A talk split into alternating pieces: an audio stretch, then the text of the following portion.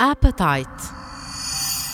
نظراً لتنوع شكلي وألواني كان من الصعب تمييزي عن المعدنيات الأخرى لفترة طويلة، ولم يتم تحديد تركيبتي الكيميائية حتى نهاية القرن الثامن عشر، ولهذا السبب أطلق علي العالم الألماني أبراهام غوتلوب فيرنر اسم أباتيت في عام ألف وسبعمئة وستة وثمانين، المستوحى من الكلمة اليونانية أبتان الخداع.